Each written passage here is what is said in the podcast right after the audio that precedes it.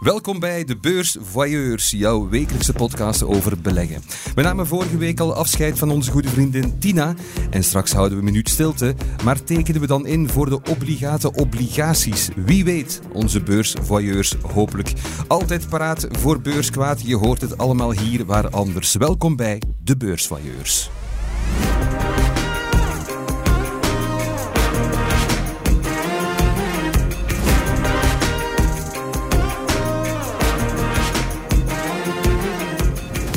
Is no alternative. Daarvoor staat Tina. Voor, voor wie dat niet zou weten, net zoals ik trouwens. Hè. Er is geen Tina fysiek komen te gaan. Niets aan de hand, geen begrafenis of zo. De sfeer is zeer erg goed.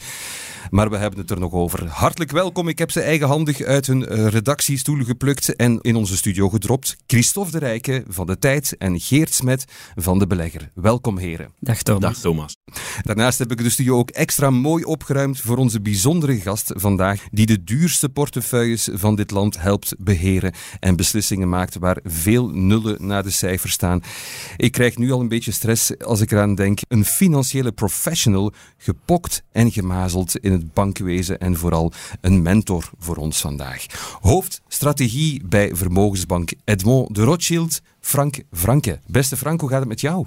Prima, prima. Ik ben heel blij dat we jou te gast hebben vandaag. Dat is uh, bijzonder, want ja, de Rothschild, dat is een naam. Als een klok natuurlijk in de financiële wereld met een uh, legacy die tot de verbeelding spreekt. Al 200 jaar toont de familie aan hoe je fortuin uitbouwt en onderhoudt. Hoe is het afgelopen jaar voor jou geweest? Wel, nogal tumultueus natuurlijk. Hè. De beurzen zijn eigenlijk uh, hard onderuit gegaan en dat spaart niemand. Dus dan ben je sowieso wat, wat actiever. Je wordt ook verwacht van proactiever te zijn naar de klanten toe. Dus ja, best uh, druk. Maar je staat nog niet zo lang aan het roer, dacht ik. Um, ik ben er begonnen augustus 21 en sinds februari uh, dit jaar uh, actief in België. Ik was even zes maanden in Luxemburg voordien. Ja. Je bent de hoofdstrategie bij Edmond Rothschild. Wat houdt dat precies in? Dat houdt in dat je eigenlijk mede bepaalt met andere collega's internationaal hoe dat die portefeuilles moeten uitzien. Dus uh, de, men noemt dat in een moeilijk woord asset-allocatie. Dus men gaat eigenlijk kijken naar uh, de wegingen van aandelen versus obligaties versus cash, al dat soort zaken, mm-hmm. om het zo goed mogelijk te doen voor de klant. En wat is je doelstelling daar? Wel, doelstelling is natuurlijk om uh, rekening te houden de, met het risicoprofiel van een klant. Sommigen wensen veel risico's, anderen minder. Om toch het beste eigenlijk kwestie van performance voor zijn portefeuille te halen. Om daar ook in gerust te stellen en hem te begeleiden eigenlijk in het volledige beheer van zijn patrimonium. Is dat een droom die uitkomt voor jou, Frank? Voor zo'n gegeerde bank werken? Was dat iets dat ja, als kind jou al boeide? Cijfers? Beurs? Och, nee, helemaal niet. Als ik kind was, dan dacht ik ook nog eens dat ik uh, ja, lijnpiloot ging worden. Dus bijvoorbeeld zeer typisch. En ik denk dat er heel veel dat soms dromen dat ze een vliegtuig wensen te besturen. Dat was ook mijn geval. Maar ik heb eigenlijk die microben uh, meegekregen van mensen die hem zeker was kennen. Roland van der Elst, ook uh, mm-hmm. beursgoeroe. En ik heb daar nog les van gekregen. En dat was eigenlijk de aanzet. Die heeft jou echt uh, helemaal ja, geprikkeld. Die heeft de microben meegegeven. En dan toch ook uh, de droom van lijnpiloot doen vergeten. Ja, inderdaad. Ik ben nooit eigenlijk zeker geweest dat ik dat zou gehaald hebben, lijnpiloot. Hè, maar uh, moet ook bepaalde studies voor doen. Maar die microben heb ik inderdaad meegekregen van de heer Van der Els. Was, was heel leuk. De familie de Rothschild organiseert ook speciale tripjes voor hun leden. Ben je alles meegeweest? Nog niet, nog niet. Ik uh, ben onlangs wel mee geweest met klanten naar Lorient in Bretagne. En daar hebben wij, heeft liever de familie, niet ik, een uh, zeer speciale zeilboot liggen, een La Gitana. Daarmee uh, winnen ze bijna elke race, elke zeilrace. Prachtig nog... schip voor al wie van de zeilen ja, houdt. Ongelooflijk. De, de, de, natte droom. Ongelooflijk. Ik ben niet zo'n zeiler. Maar dat is wel best indrukwekkend, want dat met voldoende wind komt heel dat schip uit het water en dan vaart het eigenlijk Dat is op, echt een, ja. een, gigantische raceboot. Dat is het. Ja. Ja, Prachtige, gigantische raceboot. Ja, ja, ja. ik droom even rustig weg. En heb je daarvan genoten van die trip? Niet zeeziek geworden? Nee, voor alle duidelijkheid was maar plaats op die boot voor de klanten. Ik ben eigenlijk Ah, aan je land gebleven. Nee, nee, precies. Ook niet als matroos in, in de kombuis of zo. Ik heb nog geprobeerd, maar dat is niet gelukt. Helaas. Prettige kennismaking, Frank. De rest is voor straks. We blikken nu eerst even samen terug op de voorbije week. De beursblik. Laten we beginnen met Christophe. Niet omdat ik eh, Geert niet leuk vind, natuurlijk. eh, maar goed, Christophe, wat is er bij jou blijven hangen? Wel, Thomas, bij mij is dat toch wel eh, die fameuze kapitaalverhoging die WDP vorige week heeft doorgevoerd. Was toch wel een verrassing eigenlijk. Dus voorbeurs had, had WDP nog mooie kwartaalresultaten bekendgemaakt. En we zijn met die resultaten ook getoond dat eigenlijk de vraag naar logistiek vastgoed toch nog altijd heel gezond is. Dat aandeel begon daar ook positief op te reageren op die cijfers. In de loop van de voormiddag begon die koers dan wat terug te vallen eigenlijk. En om twee uur werd het aandeel plots opgeschort. En ja, iedereen was een beetje verrast op de redactie. En bleek dat dus WDP eh, een zogeheten private plaats organiseerde.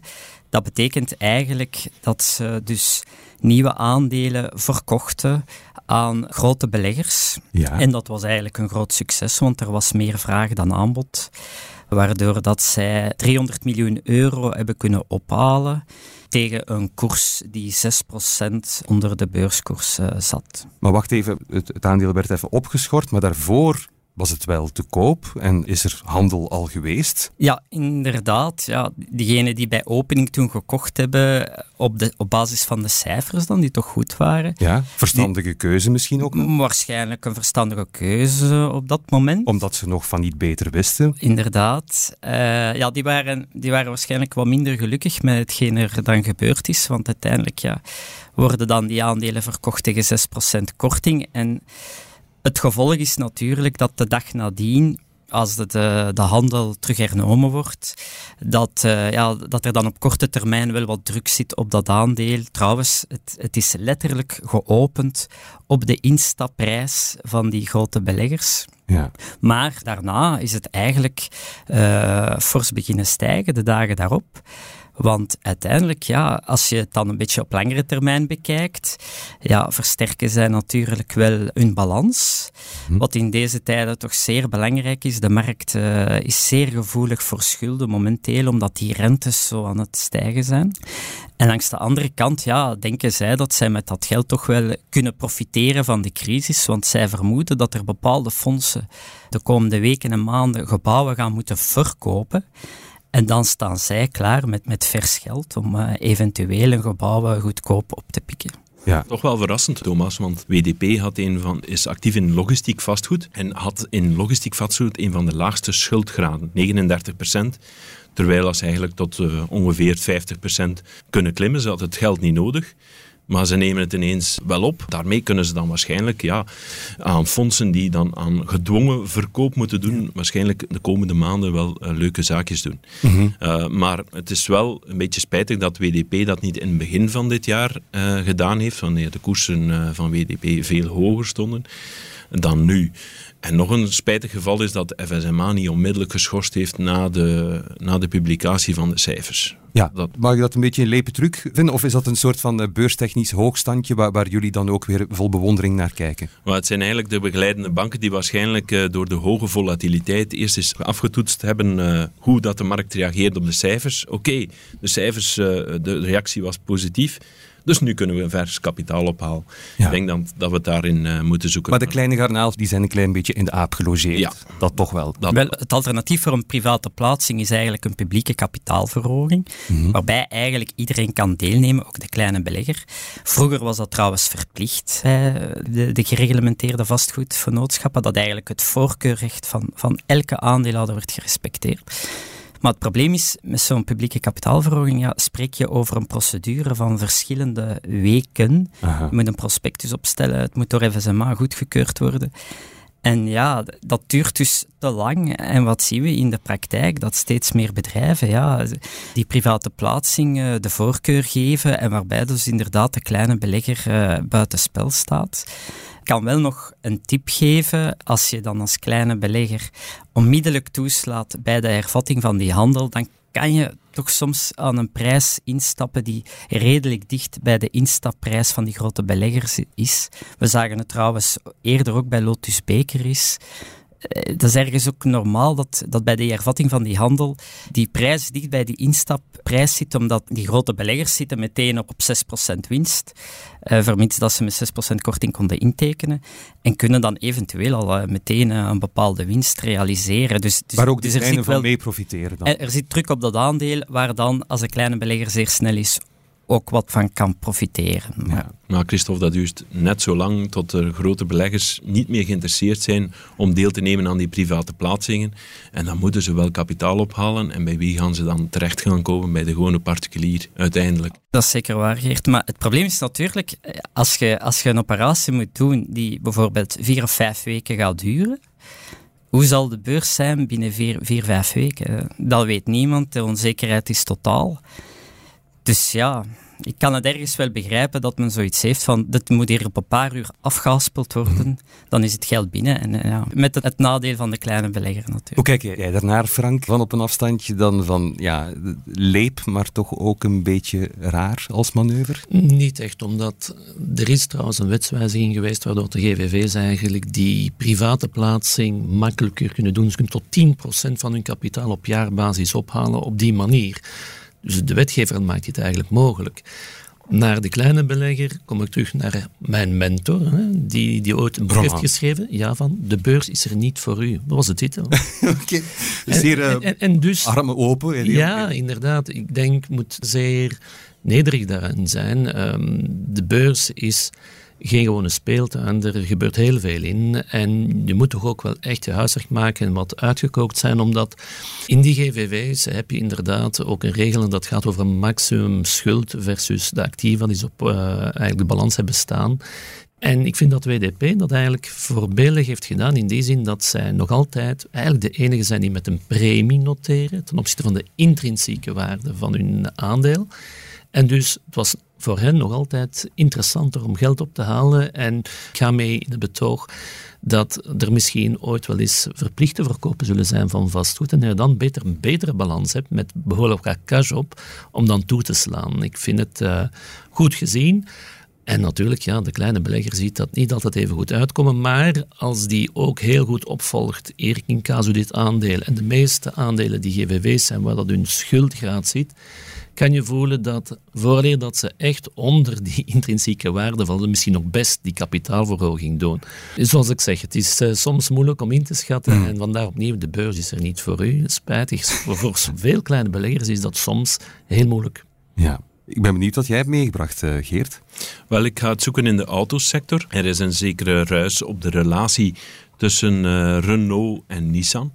En dan moeten we toch al twintig jaar teruggaan eer die structuur is uitgetekend door de zekere Gosnen. Was een uh, krachtige CEO. Hij was zowel CEO van Nissan als, als van Renault. Er is zelfs een Netflix-docu of zelfs film over die figuur, geloof ik. Hè? Ja. Daar is van alles mee aan de hand, toch? Natuurlijk. Die is verdwenen. Hij zit nu in Libanon. Hè, dus, ah, je weet hem zitten. Maar even korte achtergrond schetsen. Ja. Gosnen was dus CEO van de twee concerns. Heeft heeft eigenlijk Nissan gered, waardoor die kon investeren in Azië met Renault. Renault kreeg daar een participatie in van 43%, maar aangezien hij zowat uh, Renault uh, Nissan controleerde, kon hij eigenlijk met Nissan doen wat hij wou. En daar uh, knelde eigenlijk op termijn het schoentje, want ehm, ja, een feestje hier, een feestje daar, werd bekostigd al eens door Nissan. En werd dus Gossen werd eigenlijk aangeklaagd in Japan voor fraude of misbruik van bedrijfsgoederen. En nu komt de aap uit de mouw, want Gossen die was eigenlijk veroordeeld voor 15 jaar gevangenis gevangenisstraf in Japan. Maar hmm. zag dat natuurlijk niet zitten als rijke CEO, eh, als een heel eh, statige, statige man. En hij vluchtte als een dief in de nacht weg met een privévliegtuigje, geholpen door eh, ex-CIA-mensen, in een doos. en hop naar Libanon. En in Libanon, hij was een Libanees van, uh, van afkomst natuurlijk, is er geen uitwisseling met Japan. Dus in Libanon kan hij gaan en staan waar hij wil. Maar ja, dat is dan een Netflix-serie geweest uh, daarover. Ja. Grappig, heel straf verhaal. Dat soms ook een rijke statige man zich moet uh, rappen in een doos. Ja, ja maar, maar, dit terzijde. Maar goed, wat, wat is er nu precies gebeurd? Uh, wel, de nieuwe CEO van uh, Renault, dus ja, door, door die problemen met Gossen was de relatie zodanig vertroebeld dat, uh, ja, dat Nissan niet echt geneigd niet meer was om samen te werken met Renault. En nu zijn eigenlijk de rollen omgekeerd, want Nissan verkoopt ongeveer 4 miljoen wagens per jaar en Renault zit maar aan 2,7 miljoen wagens per jaar. Dus door, Nissan draait goed, het concern vernieuwt ook. Maar Renault heeft niet de centen om uh, te vernieuwen en de nieuwe CEO van Renault wil dat toch wel wat veranderen. Die wil de relaties met Nissan terug goed krijgen en een van de elementen die Nissan gezegd heeft, wel, als je onze relatie terug op peil wilt krijgen, dan moet je eh, het belang van 43%, want eigenlijk Renault controleert nog altijd uh, Nissan. Ja. Dat belang in uh, Nissan is ongeveer 29 euro per aandeel waard. En als je weet dat de aandeel van Renault rond de 30 euro koersen, is het merendeel van de, van de waarde van Renault eigenlijk van Nissan. Terwijl Nissan de sterkhouder is ondertussen. Nissan is de sterke broer in, de, in de structuur. En wil natuurlijk meer controle over zichzelf en over wat ze met hun uh, centen gaan doen. Daarmee, ja, uh, Renault wil graag uh, zijn elektrische auto's verzelfstandigen. Mm -hmm. En Nissan wil Renault daar een beetje bij helpen. Door daar een participatie in, in te nemen en door daar geld in te stoppen, zodanig dat die elektrische motoren en elektrische wagens eigenlijk versneld op de Europese markten uh, terecht zouden komen. Ze splitsen op op een of andere manier. Hè? Ja, hij is, de nieuwe CEO van uh, Renault is van plan van in twee delen te splitsen. Een uh, deel elektrische motoren en voertuigen. Ampère. En een, Ampère, ja. genaamd en uh, een ander uh, deel Horse genaamd. Dat zal dan zich focussen op uh, verbrandingsmotoren. En daar zijn ook een aantal partijen in geïnteresseerd. zo onder, onder andere het Chinese Geely, wat bekend is bij ons van eigenaar van Volvo, dus in, in Gent. Ja, die zal daar graag ook in Horse een participatie nemen. Oké, okay. en wat betekent dit alles nu voor de aandeelhouder? Wel, de aandeelhouder van Renault die zit eigenlijk al uh, maanden uh, zowat in vertwijfeling. Hè. Het concern zal opgesplitst worden, zal Nissan of de relaties met Nissan uh, verbeteren. Maar de, de markt heeft er wel een goed oog in, aangezien dat de koers van Renault ongeveer 5% gestegen is. En ja, gemiddeld de autosector op de beurs het heel slecht doet dit jaar door de vrees voor recessie. Dus gemiddeld is daar een daling van uh, 22% van de andere autoconstructeurs. Dus Renault outperform, maar daar moeten we wel een kanttekening bij maken, want de afgelopen jaren heeft uh, Renault het heel slecht gedaan op de beurs. Ja. Dus is het nu interessant om al dan niet te investeren als je weet dat ja, grondstoffen gevoelig liggen, chiptekorten misschien ook? Wel, ja, wat ik mij afvraag, Geert, je hebt, je hebt die, die, die, Renault, die Franse autobouwer, die inderdaad, ja, zal goedkoop noteren. Maar je hebt ook al die Duitse autobouwers die dan meer gezakt zijn dit jaar. Uh, Volkswagen, BMW, uh, Mercedes. Ik vermoed dat die ook zeer goedkoop noteren. Wat mij een beetje bij Renault tegenhoudt, de Franse overheid heeft daar denk ik nog een belang in van 15%. Ja, Frankrijk is nogal bekend voor, voor dat staatsinterventionisme zijn die Duitse autobouwers vanuit die optiek dan toch niet interessanter? De interventie van de staat geeft wel een, een nadeel aan bedrijven. Dat, dat geef ik grif toe. Denk maar aan Bpost en, en Proximus hier in, uh, in België. De Belgische overheid zit daar ook in en die hebben ook helemaal niet goed gepresteerd op de beurs. Wel, bij Mercedes en uh, BMW, die zitten natuurlijk in het luxe segment van de markt. Renault die blijft natuurlijk in het uh, massasegment, zoals we zeggen. De kleinere wagens, minder toeters en bellen eraan, minder duur ook. dus meer affordable voor de gewone consument. Maar die gaan telkens aan ook moeten opschuiven. Een grote concurrent van Renault zijn daar uh, Peugeot en General Motors en Ford, die ook op die massamarkt zitten. En die, ja, die, die schuiven al maar meer op richting de luxe concerns van uh, Duitse concerns. En bij Volkswagen is het net hetzelfde. Die, die Volkswagen kapt zichzelf in stukken. He, heeft net Porsche afgesplitst, gaat misschien ook nog Audi afsplitsen, gaat zijn batterijen tak afsplitsen. Dat allemaal om die waarde, want ze staan heel laag gewaardeerd. De koers-winstverhouding is daar rond de 5, 6. Dus in die autosector, maar dat is, dat is al jaren zo. Dat is, dat is niet van vandaag op morgen dat we dat zien. Ja, dat allemaal om waarde te creëren. Oké, okay, dankjewel Geert. Frank, Ik, zie een grafiek hier plots verschijnen waarvan Ja. ik meteen duizelig word en denk van waar is de uitgang? Maar dat ligt aan mij. Nee, de grafiek waarover je spreekt gaat eigenlijk over het woord capitulatie. En dus dikwijls zien we dat de beurs uiteindelijk uitbodemt als iedereen eh, de handdoek in de ring heeft gegooid. Dit is hier eigenlijk wat betreft, betreft aandelen nog niet echt het geval geweest. We hebben eigenlijk al een flinke daling gehad. Dat staat als een paal boven water.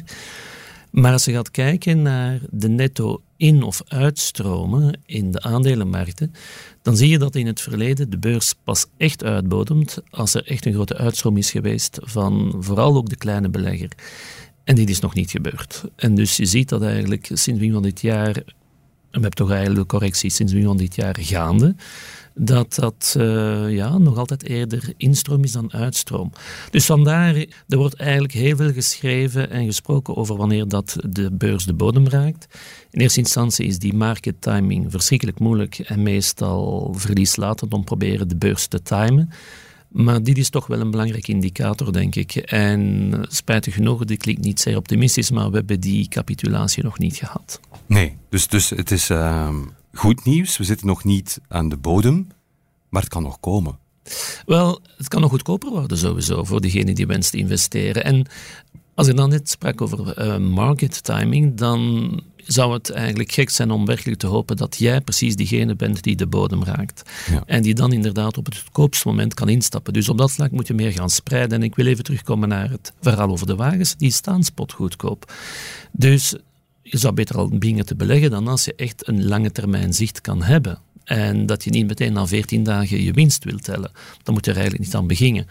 Maar dus inderdaad, vandaag ontegensprekelijk is die beurs veel goedkoper dan begin van dit jaar. Dus kan je al mee starten, maar ga er niet van uit dat jij de kampioen zal zijn die precies de laagste koers vindt. Nee, dus doe gewoon rustig verder, is de boodschap. Sowieso. ja. Oké. Be calm and carry on. Zou het kunnen, Frank, dat beleggers nog niet doorhebben dat de rente, in, vooral in, dan in de Verenigde Staten, zoveel al gestegen is dat de obligaties terug eh, meer interessant eh, kunnen worden? Eh, nagel op de kop. Ik denk dat inderdaad, en bij het begin het ook over Tina, die met de zon vertrokken is, de Noorderzon. En dat is ook heel terecht. En je krijgt nu rendementen en obligaties die absoluut kunnen concurreren, dat we voor die niet hadden. En in die zin spreek je echt van een shift in het paradigma. Eh, We hebben tussen 2011 en 2021 superlage rentes gehad, fantastisch veel liquiditeit in de markten. We gaan naar het spiegelbeeld daarvan. En dat is heel belangrijk, dat verandert er heel veel. Ja. Ik heb wel al gezien, eh, Frank, dat zo binnen een bepaalde sector, en dan kom ik weer bij de vastgoedaandelen, daar heb ik precies wel al bijna capitulatie gezien. Dat, dat, zo, dat die vastgoedaandelen werkelijk eh, worden uitgespuwd en, eh, en eh, bedrijven zoals een care property dan plots min 10% staat op een dag. Dus dat is dan wel duidelijk een reactie op, op die stijgende rente en ja, die, die obligatie dat duidelijk een concurrent wordt. En bij capitulatie moet ik ook eventjes terugdenken aan oktober 2008. Want toen, dat was toen bij de bankencrisis Bankencrisis, ja. de bankencrisis en ja, heel de wereld eh, kwam in een recessie terecht. En toen werden ook aandelen ja, uitgespuwd. En ik herinner me nog dat het aandeel Elia toen onder de 20 euro dook. En eh, ik, ik had toen al mijn moed bijeengeraapt om dan toch een klein pakketje Elia te kopen eh, aan die prijs. En dat is dan wel allee, ja, leuk achteraf. Als, als, als, eh, allee, daarom dat ik, dat ik dat nog onthouden heb. Maar er zijn zo'n paar aandelen op de Brusselse beurs. eh, Elia, Fluxus Belgium, Tink. Dat zijn zo van die typische, zeer stabiele, conjunctuurbestendige aandelen. En de dag dat die van hun sokkel vallen, dan is er voor mij capitulatie eh, in Brussel. Ik denk dat dat eerder eh, Lotus Bakery is. Als dat nu even van zijn sokken valt, dan uh, dat is voor mij een indicatie Als er dat we het einde van meer de- worden gegeten, dan, dan zijn we echt in de ik denk capitulatie is echt inderdaad van toepassing als iedereen zijn lievelingen uitspuwt. Ja. En ik denk dat over de voorbije jaren de GVV zegt ook lievelingen zijn geworden van een heleboel van het beleggerspubliek. Ja. En dus de kleine handjes, als ze dat soms mogen genoemd worden, gooien dan snel iets terug op de markt, omdat ze niet meer zeker zijn van wat had ik nu uiteindelijk wel juist gekocht. En dus ik ben nogal eigenlijk een liefhebber van de GVV's, al heel lang. En ik vind dat ze zeer goedkoop zijn geworden, zeer koopwaardig. En vooral ook, nooit vergeten, dat eigenlijk omwille van wetteksten, bepalingen, dat zij verplicht zijn van een dividend uit te keren. Dus als je een dividend krijgt die nu behoorlijk interessant zijn, aan lagere koersen kan instappen, kan je terug sneller eigenlijk uit het dal klimmen. Mhm. Niet onbelangrijk detail hier. Dus je kan uh, een deel overwinteren. Hè? Dus door door de coupons te innen ieder jaar. Of ieder half jaar. Maar dat is sommige een groot verschil. Ik kom GVV's. terug naar 2000, 2003. Ik zal nooit de naam vergeten. Alcatel-Lucent. Boven 100 dollar naar 3 dollar.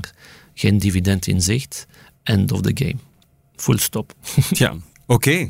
Frank, dankjewel. We gaan eh, even in je eigen portefeuille moeten kijken nu. Enfin. We gaan dat niet doen. Het is Wanda die dat gaat doen. Dat, dat is de zeer mysterieuze vragencomputer van de tijd, die alleen maar vrijpostige vragen stelt. Oeps. Excuus daarvoor, nu al. Show me the money. Tijd om haar aan het werk te zetten. Kan ik een beetje achteroverleunen, ook heerlijk. Er zitten 20 vragen in Wanda verstopt. We vragen een cijfer van 1 tot 20 te kiezen en dan tuimelt er gewoon een vraag uit Wanda. Zo eenvoudig gaat dat. Oeps. Eh, Zullen we eens proberen? 16. Heb je ooit al ruzie gehad met jouw partner over beleggen? Oeh, dat is direct een eh, mooie vraag. Typisch Wanda om daarmee te beginnen. We horen het dadelijk, het antwoord. Na dit. Frank Franke, hoofdstratege bij de Zwitserse private bank Edmond de Rothschild, is hier te gast bij ons vandaag. En Wanda zat al in zijn portefeuille te neuzen, waar meteen de pittige vraag uitkwam. Maak je ooit ruzie met je partner over beleggen, Frank? Ruzie is misschien een sterk woord. Ik krijg wel af en toe de vraag van waar ben je in godsnaam mee bezig?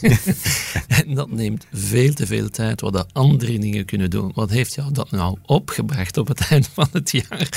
En, en dus ik vind dat heel legitiem natuurlijk, omdat eh, je beseft dat tijd eigenlijk de mooiste, het mooiste cadeau is. De mooiste investering Ja, eigenlijk ooit. Ja, Inderdaad. Zij dat. overzicht daarvan. En, en, en als ik had eerder gezegd dat inderdaad die uh, beleggingsmicrobe mij ook geraakt heeft, dan als je er zelf mee bezig bent, uh, time flies. Je ziet dat niet gebeuren, maar Ja. de andere kant inderdaad van het gezin heeft dat heel goed door. Is aan het verliezen. Ja, dan zegt hij van, wat ben je aan het doen? en, en wat heeft ons dat opgebracht? En dan de jaren dat dat eigenlijk kost, heb je minder begrip nog.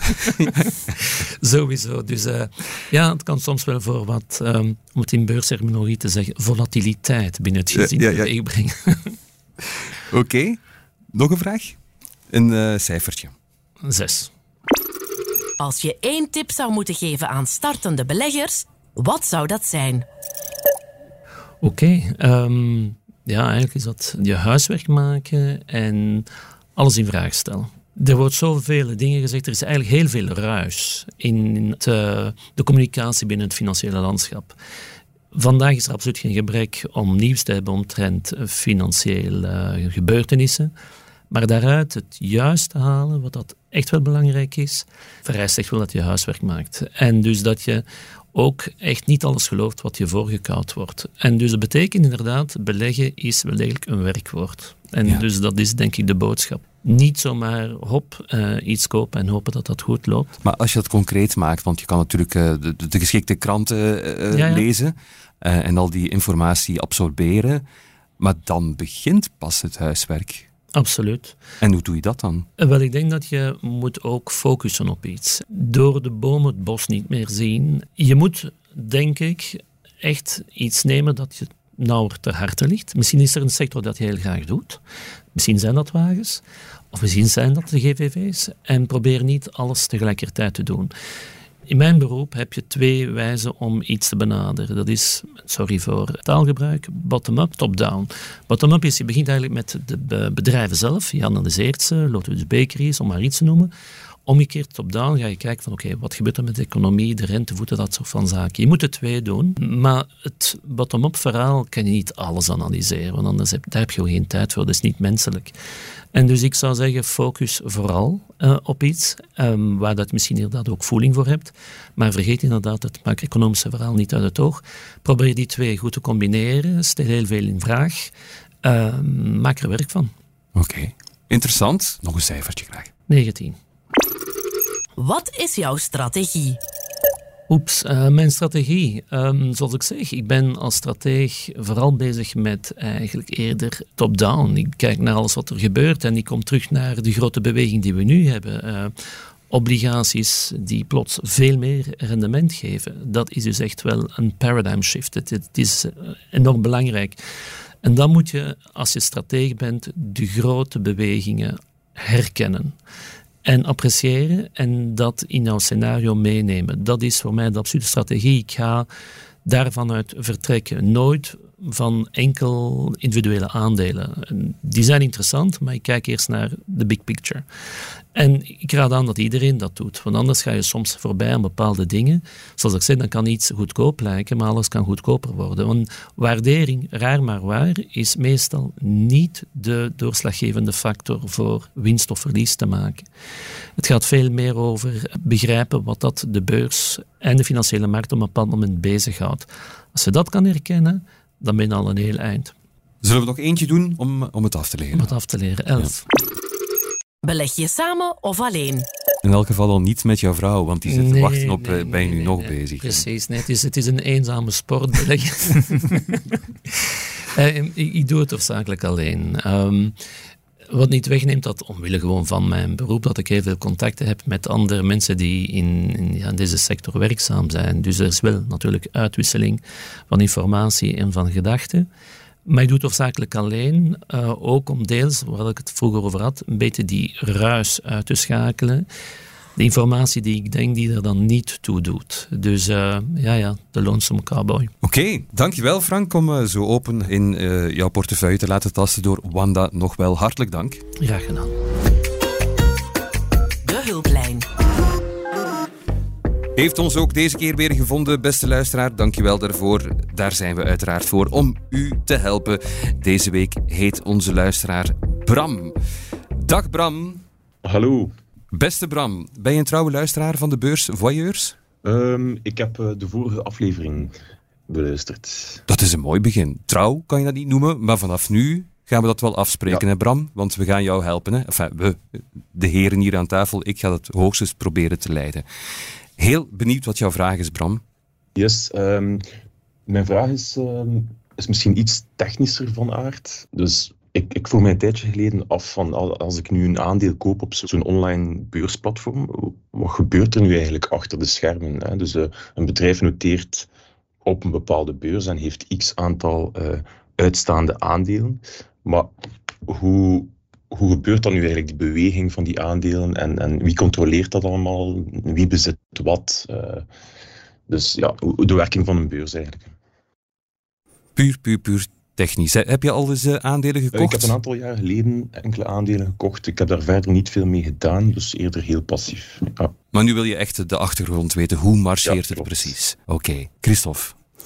Ja, Bram, bedankt voor je vraag. Want ik vind dat eigenlijk wel goed om, om daar eens even bij stil te staan. Van wat gebeurt er als u uh, via uw broker een aandeel gaat kopen? Wel, na die transactie is er een uh, hele afwikkelingsprocedure die plaatsvindt. En dan is er een Belgische speler die opduikt en die speler heet Euroclear. Dus Euroclear die gaat transacties afwikkelen en gaat ook effecten bewaren. Dus ik heb het even opgezocht. Dus op dit moment heeft Euroclear voor 37.000 miljard euro aan effecten die zij bewaren. Vroeger waren dat trouwens ook papieren effecten, dus die hadden zeer grote kluizen waar die papieren effecten in zaten. Okay. Nu is dat natuurlijk allemaal elektronisch. Ja, dat is enger eigenlijk, hè, dan gewoon in de kluis steken, maar goed, dit terzijde.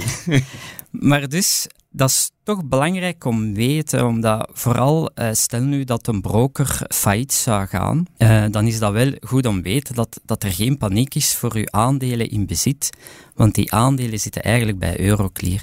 Dus die aandelen kunnen nooit een voorwerp maken van dat faillissement, dat staat daar buiten. Het enige wat dat in theorie zou kunnen gebeuren, is dat, er, ja, dat, dat de regels van het spel niet worden gevolgd, er complete fraude aan de gang is. Dat kan je in theorie niet uitsluiten. En dan is er eigenlijk een garantie die optreedt van, van, de, van de overheid, die beperkt is tot 20.000 euro uh, per Belg. En wie controleert dan Euroclear? Oei, de stil. Nee, die, die, die grote instanties worden gecontroleerd opnieuw door hoofdzakelijk de belangrijkste spelers in de wereld in de beurs. Bijvoorbeeld SEC in Amerika kijkt naar uh, dat soort van, van, van bedrijven en kijkt of dat als nageleefd wordt. Maar het is inderdaad niet altijd zo eenduidig, omdat zelfs met heel veel controleurs soms, en nu kijk ik opnieuw richting de Verenigde Staten, bepaalde grote banken die brokerage-activiteiten doen, eigenlijk proberen ja, die flows te krijgen van bepaalde beheerders en daarvoor ook bereid zijn te betalen. Ja, en, en, en, nu komen we terug inderdaad in nauwe schoentjes terecht, want eh, op dat vlak was dan de regulering niet goed genoeg. Dat wordt het aangepast natuurlijk. Hè. Maar zo zie je maar, als het gaat over het doorgeven van orders, is er heel veel geëvolueerd over de laatste twintig jaar. Uh, van natuurlijk inderdaad papier naar elektronisch. Maar dan gaat het vooral over de snelheid van doorgeven. En dan gaat het over microseconden. Om de eerste te zijn om die aandelen te kopen of te verkopen. Uh, zover gaat dat. Bram, ja. Heb je hier iets aan? Ja, ik, wist, het, ik wist het totaal niet eigenlijk. Uh, dus het is wel goed om te weten dat ik uh, niet 100% vertrouwen moet hebben in mijn uh, lokale broker, als het ware, maar dat dat wel degelijk deftig gecontroleerd wordt. Oké. Okay. Heb je nog bijvragen? Wel, het, het uitgangspunt was eigenlijk van, oké, okay, stel er zijn er is een totaal aantal. Het, ging eigenlijk meer over, over inflatie. Je kunt niet zomaar uiteraard uh, aandelen bijmaken. Ik weet dat je wel aandelen kunt uh, uh, opsplitsen. Maar moest, moest elk lokaal beursplatform zomaar elektronisch. ja, dat is natuurlijk fraude. Hè. Um, die cijfertjes aanpassen en daarmee, daarmee knoeien, uh, dan zou dat niet goed komen, uiteraard. Daarom is er het systeem van Euroclear, die het hele overzicht heeft, die weet welke aandelen bij welke broker zit. Ja. Dus daar kan eigenlijk moeilijk mee geknoeid worden. Ik had toch graag gehad dat het toch nog in een kluis zat om eens na te kijken, maar dat, dat ligt waarschijnlijk aan mij. En elk bedrijf heeft een vast aantal aandelen uh, die uitgegeven zijn en die vrij noteren op de beurs. Je kan daar als uh, belegger een aandeel of een paar aandelen van kopen. Het is niet zo dat die aandelen bijgecreëerd worden. Dat, ja. is niet zo hetzelfde als bijvoorbeeld bij fondsen. Fondsen uh, die hebben een uh, onbeperkte instroom. Dus, dus je kunt daar aandelen van bijkopen. Daar worden gewoon aan, dus certificaten bijgedrukt. Dat is niet het geval bij een aandeel. Een aandeel gaat op en neer afhankelijk van de vraag en het aanbod. Als, er, als er mensen zeggen uh, Ageas uh, ja, geeft een winstwaarschuwing, we, we, gaan dat onmiddellijk verkopen. Ja, en iedereen zegt, ja, we gaan, uh, gaan even de kat uit de boom kijken, ja, dan zakt de koers. Hè. En het tegendeel, als, de, als de, de, cijfers van WDP goed zijn, ja, dan gaan we iedereen dat, dat gaan kopen, dan stijgt de koers. En dus mm. het is niet zo dat er meer aandelen worden uitgegeven omdat de vraag toeneemt. Bram, ik vond dat een, een kernachtige en interessante vraag. Daar wil ik je graag voor bedanken. Dat is heel graag gedaan. Bedankt voor het antwoord was uh, uitvoerig. Met dank aan de, de heren hier aanwezig. Als je nog eens een vraag hebt in de toekomst, altijd welkom, beste Bram. Fijne dag nog, hè? Ja, dag. Dag Bram. En heeft u ook een vraag voor onze beursvailleurs? Ja, aarzel niet om ze via podcast.tijd.be te stellen. En dan helpen we jullie zo hard we kunnen. De blik vooruit. Christophe, wat staat er bij jou deze of volgende week in de kijker? Wel, ik kijk uit naar de dag na Allerheiligen, woensdag 2 november. Dan komt eh, de Federal Reserve bijeen. We moeten toegeven, wat op Wall Street gebeurt, bepaalt toch in grote mate wat er wereldwijd op de beurzen gebeurt. En wat dat uiteindelijk op Wall Street gebeurt, is voor een groot stuk afhankelijk van de Fed. De verwachting is dat de Fed voor de vierde keer op rij de rente zal verhogen met 75 basispunten. Ja, dat is eigenlijk al een zekerheid, dus daar gaat het eigenlijk al niet meer om. Maar de grote vraag is dan, wordt het nog een vijfde keer 75 basispunten in december dan?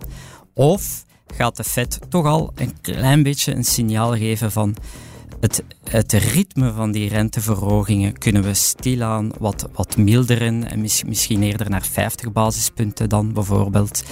Uh, mocht dat het geval zijn, dan kunnen we misschien toch nog, ik kan dat toch wel uh, extra zuurstof geven voor de beurzen die de voorbije twee weken toch langzaam uit het dal uh, lijken te kruipen. Oké, spannend. Geert, waar kijk jij naar Wel, vandaag is het nog allemaal cijfertjes in mijn hoofd. Het is uh, gewoon uh, heel, heel druk qua resultatenseizoen. Maar volgende week, en dat is traditioneel bij ons gezin, uh, trekken we daar een weekend naar de Ardennen. En dan gaan we daar ons hoofd wat leegmaken. Laat je het dan ook echt los? Of, of zit het gezin Wel, ook te wachten op papa die nog altijd boven de cijfertjes De PC gaat altijd mee. ja, Oké. Okay. Leuke naam voor een huisdier trouwens, PC. Maar goed. Frank, wat zijn uh, dingen waar jij nu al naar uitkijkt? Um, sowieso ook inderdaad een aantal dagen uh, even weg van de financiële markten. Dat gaat we ook doen. Uh, maar oh, ik moet ook toegeven, de PC gaat mee. dus helemaal afwezig blijft het niet. En als je dan probeert te denken waar kijk je naar uit, zeker was inderdaad ook dat rentestuk dat Christophe heeft aangehaald. Maar daarnaast ook zeker um, de herzieningen, uh, zo noemt men dat dan, van de winstverwachtingen. Omdat ik denk dat dat nog niet aan zijn einde gekomen is. Dus uh, er zijn twee delen, inderdaad. Rente en dan de, de winst. Winsten zijn super belangrijk voor aandelen natuurlijk. Die zijn aan het dalen en ik uh, wens daar ook graag de bodem in te zien in het optimisme. En dan komt terug naar capitulatie. Vandaar. Goed, dit was het voor vandaag. Ik bedank onze beursvailleurs van dienst Christophe de Rijke, Geert Smet en natuurlijk onze gast vandaag, Frank Franke. Ook grote dank aan onze luisteraar Bram voor zijn fijne vraag. Volgende week zijn we dus niet, maar de week erna zijn we er wel opnieuw. Dit met een voyeur die nog niet te veel kwijt wou, behalve dit. Graag tot dan. Hallo, beursvoyeurs. Amai, er zijn al heel wat bekenden van mij gepasseerd in jullie show, zeg. Dus ja, het is goed, ik kom af. Aan inzicht, tips en beursleuzen geen gebrek. Ja, nu heb ik het echt wel weggegeven. Allee, tot binnen twee weken, hè mannetjes. Ciao! Dit was de Beursvoyeurs. Presentatie door Thomas de Soete. Productie door Anne-Sophie Moerman. Mis het beursnieuws niet op tijd.be.